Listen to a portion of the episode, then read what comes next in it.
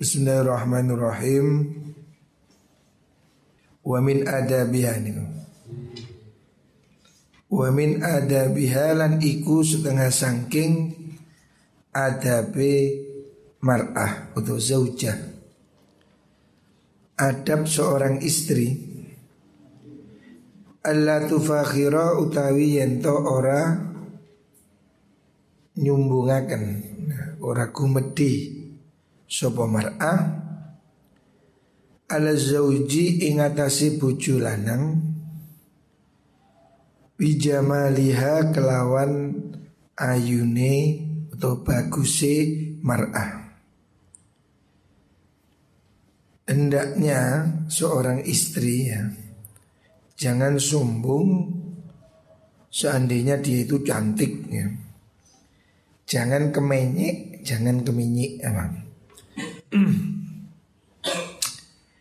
jangan sombong dengan kecantikannya kepada suaminya. Atau usianya yang masih muda ya. Dia jangan bertingkah sombong. Seorang istri hendaknya tidak sombong merasa dirinya cantik. Walaupun memang cantik ya. Karena toh cantik itu tidak abadi ya. orang hari ini cuantik. Belum tentu 10 tahun 20 tahun lagi ya. Perot. 70 tahun ya medeni Makanya istri jangan sombong dengan kecantikan. Toh kecantikan itu tidak akan abadi Wala tasdari lan ojo ngino sopo zaud zaujah. Zaujah ing bujune mar'ah niku. Likubhihi krono olone mengkono zaud. Istri jangan menghina suami Walaupun mungkin suaminya itu jelek. Sing wedok ayu Suwemok Sing lanang wireng cuwili meringkil Walaupun kelihatannya tidak seimbang Tetapi itu rezeki nih Memang yo sing elek oleh ayu itu ya rezeki. Lalu sing elek oleh elek do, anaknya kan tambah welek. Makanya ya wong elek golek bojo ayu.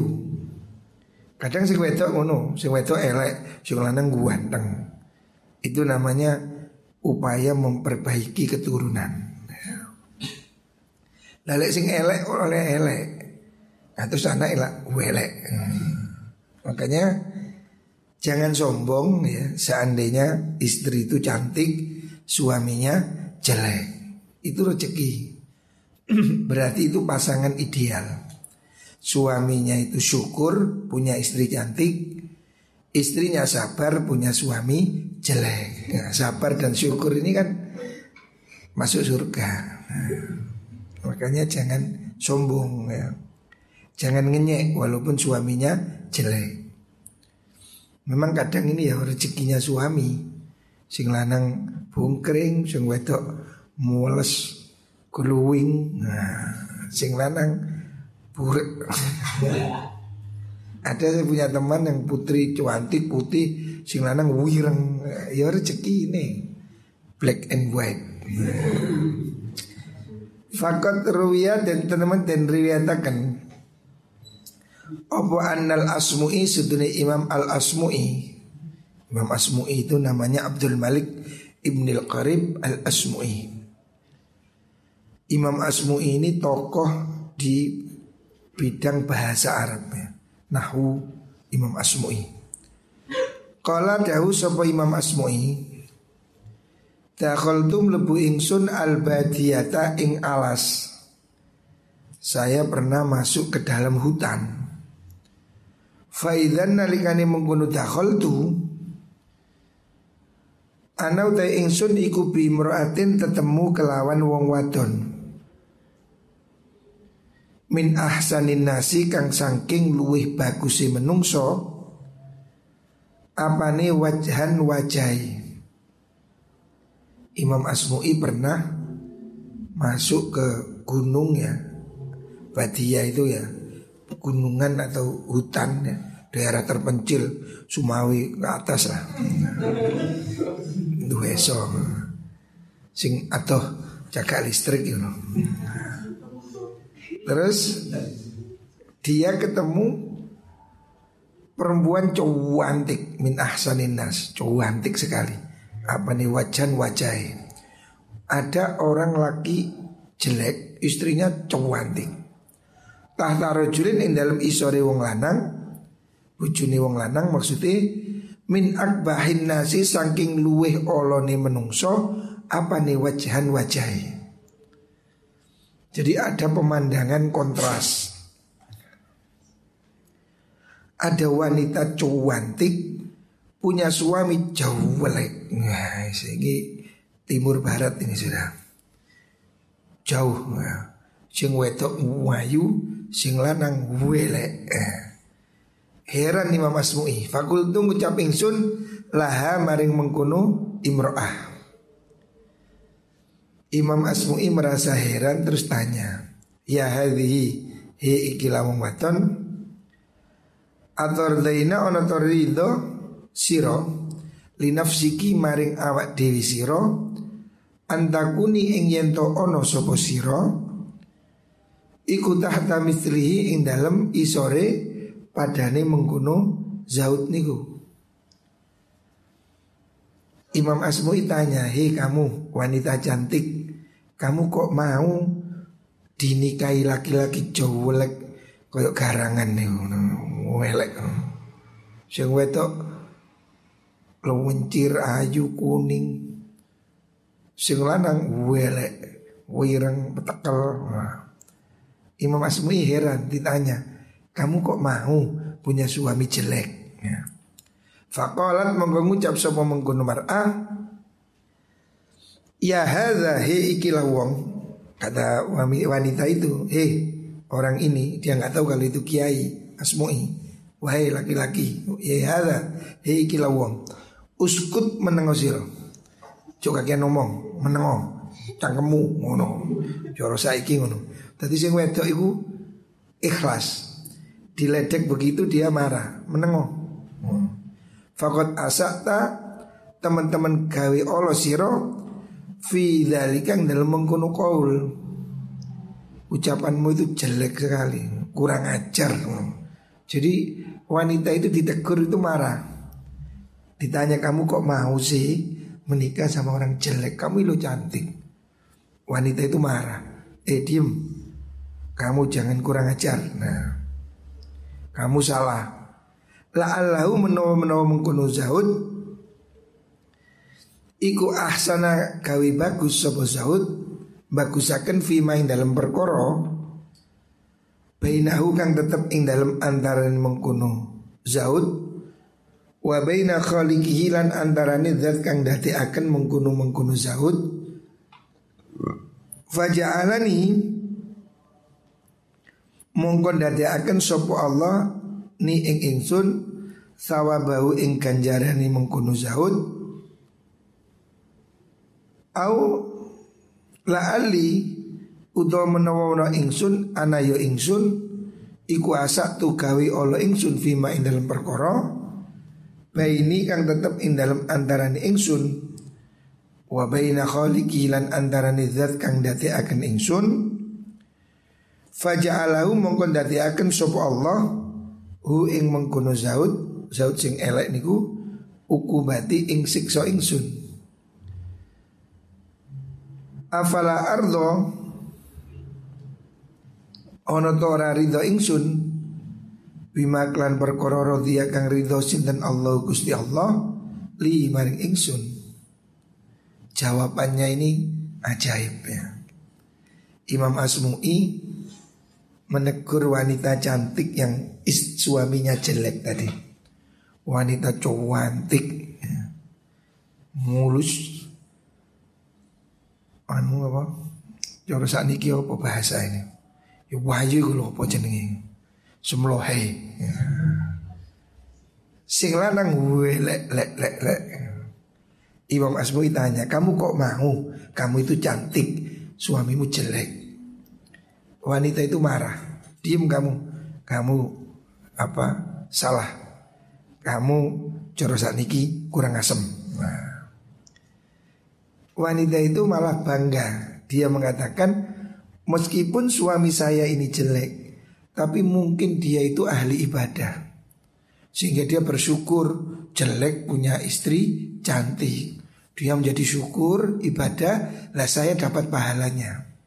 Berarti dia itu nikmat karena saya dapat pahalanya suami yang rajin ibadah. Atau kalau tidak, mungkin saya ini punya dosa sehingga Allah menghukum saya dapat suami jelek. Nah dua-duanya itu adalah pilihannya Gusti Allah. Saya rela. Dengan dua alasan ini saya rela suami saya jelek.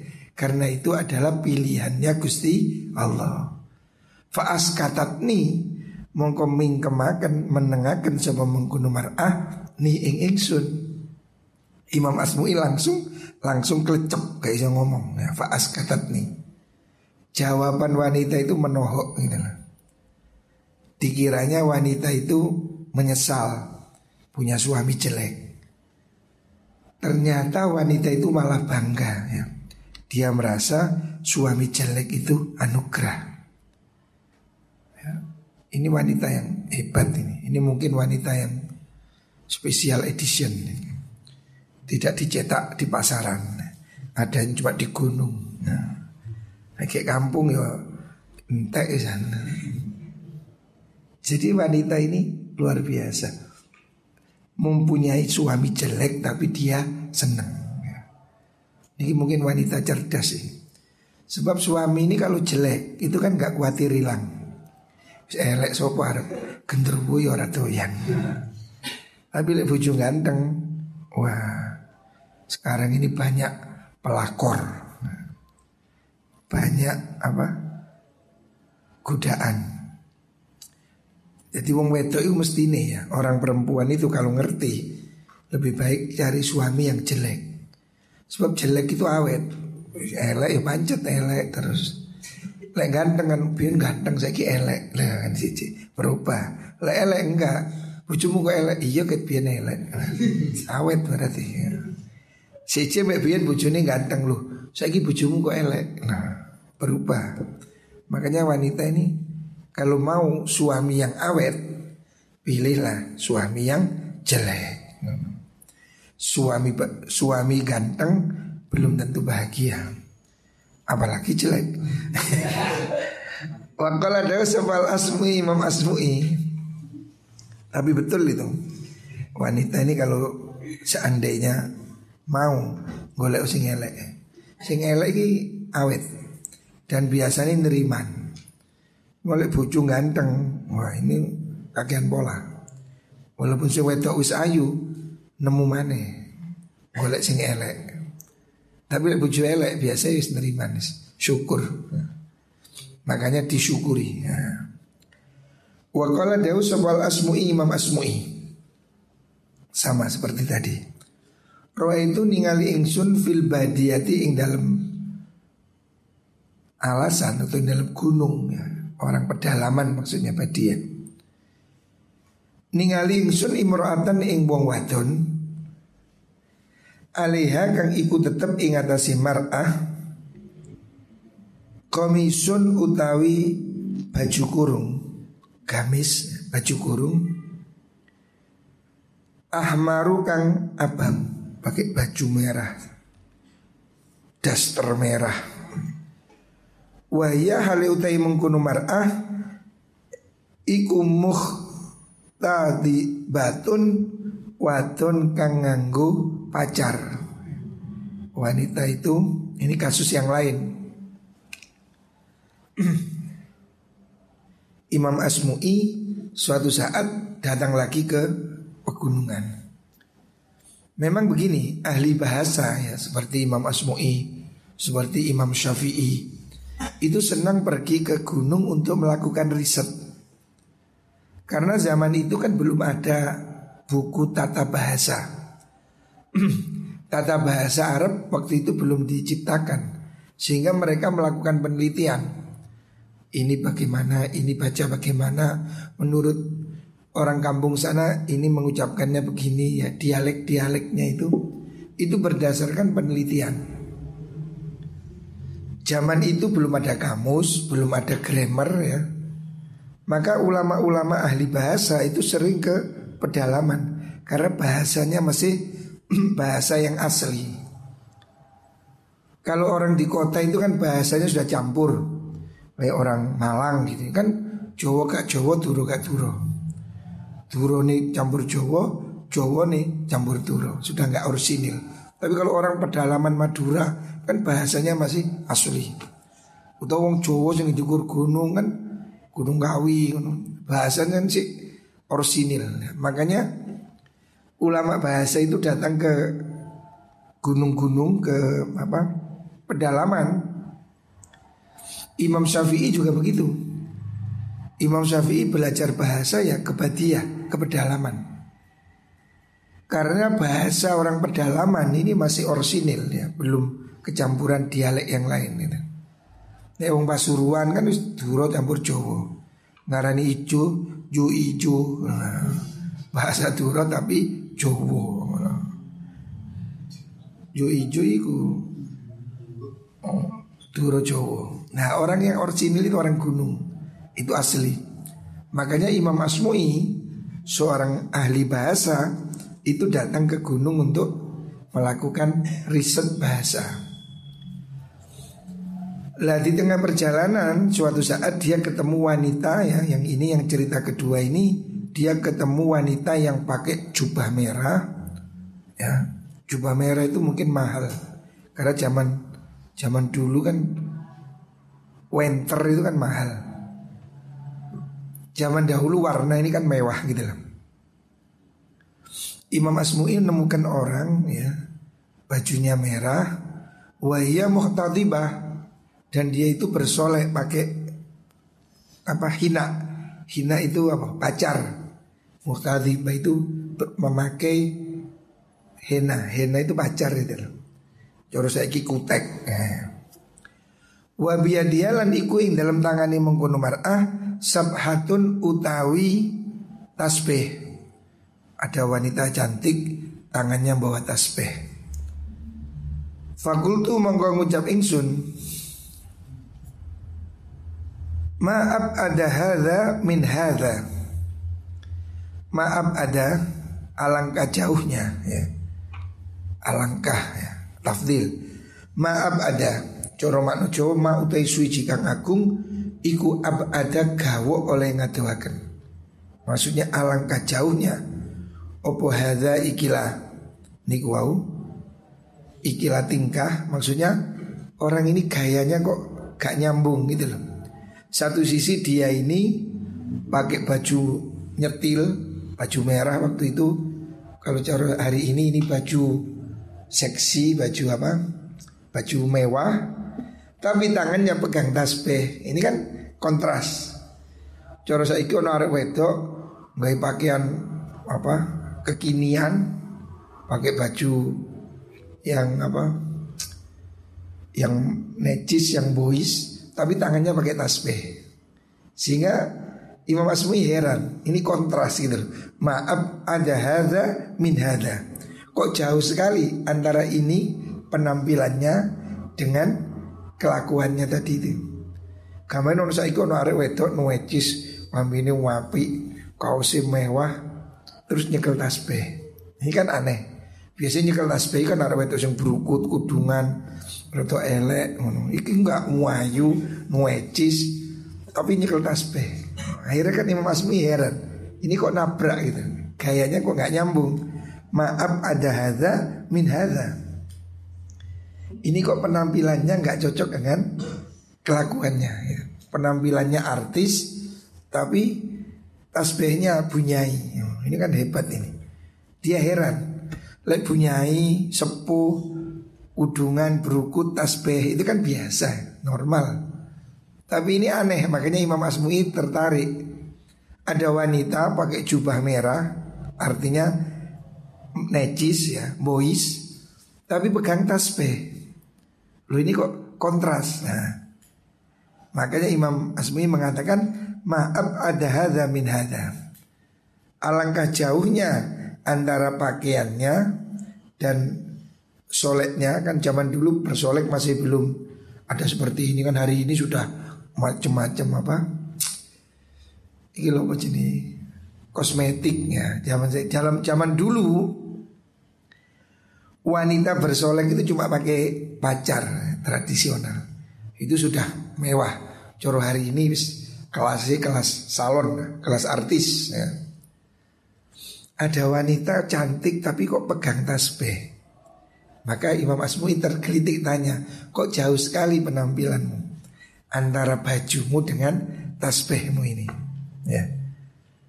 Khusuk tapi kok nyet nyetil gitu. Fakolat mengkon jawab sapa mengkono mar'ah. Walillahi minni janibun la udayyi'uhu walillahi minni wal bitalatu janibun. Dia menjawab dengan satu syair yang orang Badui, orang gunung ini rata-rata sastranya tinggi. Jadi dia spontan mengucapkan satu syair, satu pantun jor bahasa Indonesia. Walillahi minni janibun. Walillahi lan iku tetap kedua Allah.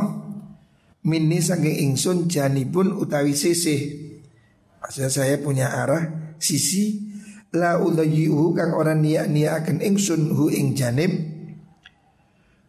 Walillahwi lan maring sesenengan mini sangi ingsun wal bitalati lan nganggur santai maksudnya jani pun utawi arah.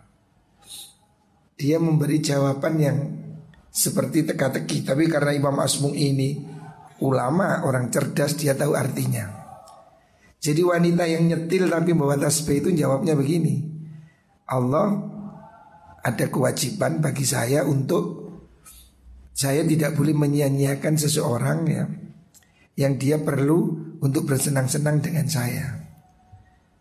Dari jawaban itu Imam Masmui langsung paham. Oh berarti dia itu bersolek untuk menyenangkan suaminya.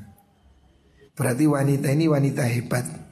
Artinya walaupun dia itu soliha kelakuannya api, cekelane tasbih, tapi dia tetap bersolek untuk menyenangkan suaminya. Jadi dengan balasan pantun itu Imam Asmi langsung memahami artinya ya. Karena Imam Asmi kan ahli bahasa. Qala dawu sapa Asmi fa'alim tu mongko weruh ingsun anna hasulin mungkunu mar'ah iku imro'atun waton solihatun kang soleh. Solihah. Laha iku kedua imro'ah Zawjun utawi bojo lanang Tata zayyanu Kang pepaes. Pepaes itu bersolek Macak sopa mengkuno mar'ah Lahu krono arai mengkuno zauj. Jadi di antara adabnya perempuan ya Menurut Imam Ghazali dalam kitab Ihya ini Hendaknya wanita itu meskipun cantik Tapi jangan dia menjadi sombong. Walaupun wanita itu cantik Jangan menghina suaminya yang jelek Itu termasuk adab bagi seorang istri Istri kalau dia menyadari ya judui sakmono ya wis jangan diundat-undat Ojo di mana awak ayu terus yang lanang dilok-ilokno. Walah. Untung aku gelem dadi bojomu. Kon niku elek. Ndak boleh begitu itu. Kok gelem aku biyen ketun aku kon elek. Ndak boleh begitu. Tidak boleh seorang istri merasa dirinya cantik rumongso awake kelarangan bojone elek susuk. Rumongso awake rego sak juta dituku seket. Aku oleh bojo koni untung aku gelem. Susuk aku. Wah, itu namanya sombong, menghina pada suami. Seorang istri tidak boleh menghina suami itu bagian dari adab. Maka di sini diceritakan oleh Imam Asmu'i ada dua kasus di mana dia menemukan wanita soliha yang sangat cantik tapi suaminya sangat jelek dan wanita itu senang wanita itu bangga.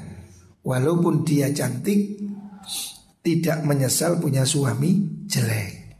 Nah, artinya ini dua contoh ini untuk menjadi inspirasi. Seandainya kamu perempuan punya suami jelek, sedangkan kamu cantik, maka jangan kamu nyesel. Mungkin suami jelek itu ada keistimewaan. Ya. Karena Allah itu sudah menjanjikan dalam Al-Quran Allah itu memberi garansi siapa suami istri itu sabar ya. Istrinya atau suaminya sabar Allah sudah menjanjikan akan diberikan gantinya Allah akan memberikan apa itu ganti ruginya, imbalannya. Maka Al-Quran mengatakan wa ashiruhunna bil ma'ruf fa in karihtumuhunna fa asa an takrahu syai'an wa yaj'alallahu fihi khairan katsira. Mungkin sesuatu yang kamu tidak suka ya, asa antakrahu syai'an wa yaj'alallahu fihi khairan. Di situ ada kebaikan.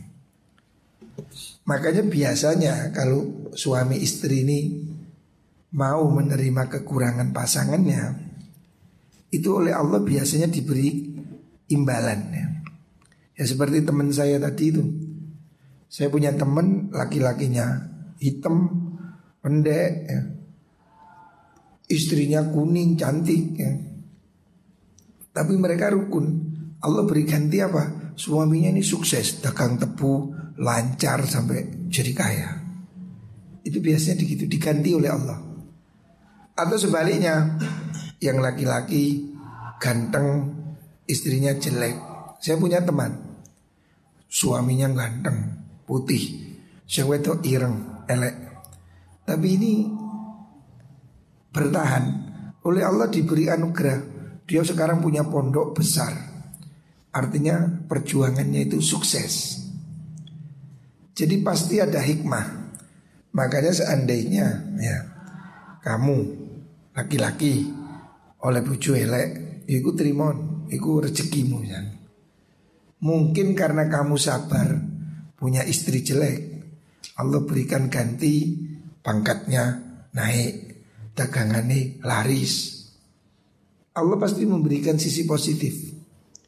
Atau sebaliknya, wanita cantik dapat suami jelek. Kalau dia sabar, mungkin Allah akan beri ganti anaknya pinter-pinter. Bisa jadi Bunyai-bunyai yang hebat itu melahirkan anak yang hebat. Sebaliknya juga begitu. Kiai-kiai yang sabar itu anaknya juga hebat. Allah memberikan imbalannya. Bahkan kalau menurut Kiai Subadar dulu saya pernah didawui waktu itu waktu saya menikah. Suami katanya Kiai Subadar itu supaya sabar, kucing sabar. Angsal buju anak kiai. Nopo yai? Anak kiai ini biasa kereng bunyai biasanya kereng. Tapi kereng niku sing gare bojo keramat.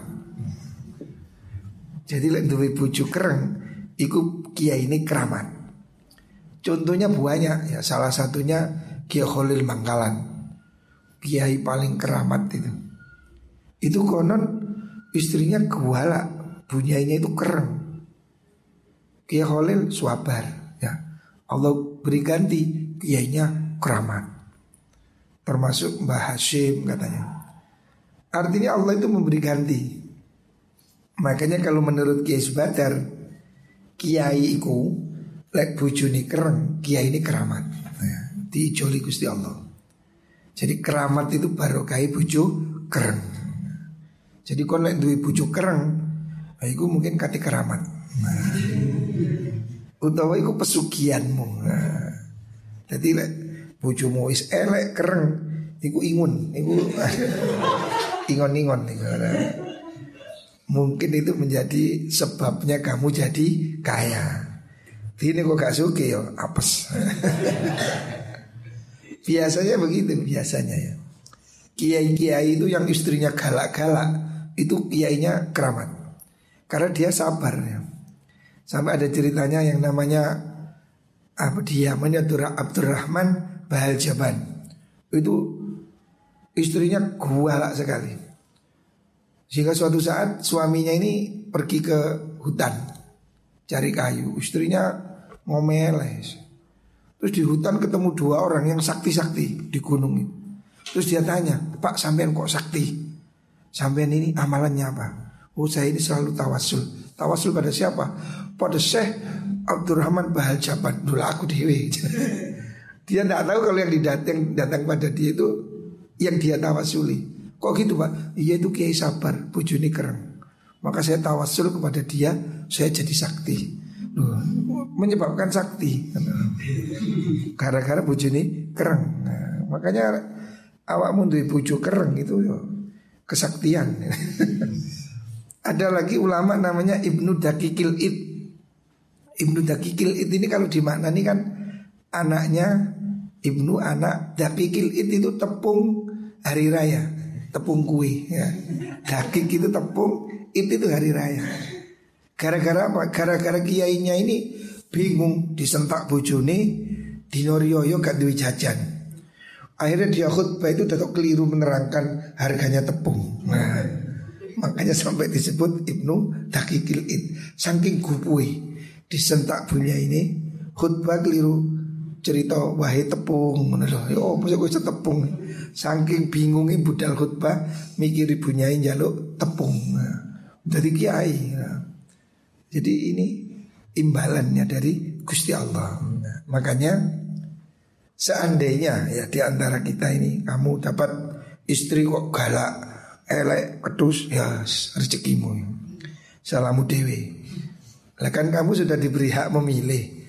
Lah kok keliru, berarti ya salamu dewe, ya terima nih rezekimu ya. Milih-milih kena sing bongkeng.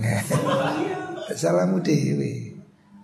Makanya kamu ya harus mau menerima resiko itu rezeki. Atau sebaliknya wanita cantik dapat suami jelek, ya rezeki ini. Kalau dia mau bersabar, maka Allah menjanjikan dalam Al-Quran fa asa an takrahu syai'an wa yaj'alallahu fihi khairan katsira. Siapa suami istri mau bersabar, bertahan ya. Mungkin istrinya merasa suaminya ya ada kekurangan. Atau sebaliknya, suami merasa istrinya ya di luar ekspektasi. Didelok kayak Facebook koyoke glowing. Barang ketemu kudikan ternyata. Ya rezekimu. Makanya ojo golek bojo kayak Facebook. Salamu dewi. Tetapi siapa orang mau bertahan, suami istri yang mau bertahan. Allah sudah menjanjikan fasa antakrahu syai'an wa yaj'alullahu fihi khairan katsira. Siapa orang rumah tangga mau bersabar, bertahan ya karena kekurangan pasangannya Allah akan menggantikan wa yaj'alullahu fihi khairan katsira. Mungkin di situ Allah akan memberikan imbalan yang lainnya. Ini ayat ini untuk hiburan ya. Kalau kamu ternyata dapat pasangan yang di bawah ekspektasi ya. Merasa dikira sakmene tiba sakmene. Ya itulah kamu harus menghibur diri barangkali dari pasangan yang jelek itu Allah memberikan kebaikan. Sebab barang jelek itu mengeluarkan barang bagus. Contohnya PT. Asilitil PT ini kan bisa mengeluarkan telur. Nah, telur keluarnya dari mana? Silitil PT. Nah, artinya jangan dilihat silitnya, lihat keluarnya. Oh. Jadi mungkin dia itu jelek tapi keluarnya yang bagus. Kayak kacang nih, jopo nih keruat dibuka putih. Nah, ini mungkin kan oleh bojo sing jenis kacang. jopo nih ruwet jerune putih. Ya, itu jenenge rezeki. Eh muka-muka oleh sing api kabeh. Ya, itu kita semua ingin dapat istri yang soleh dan solehah.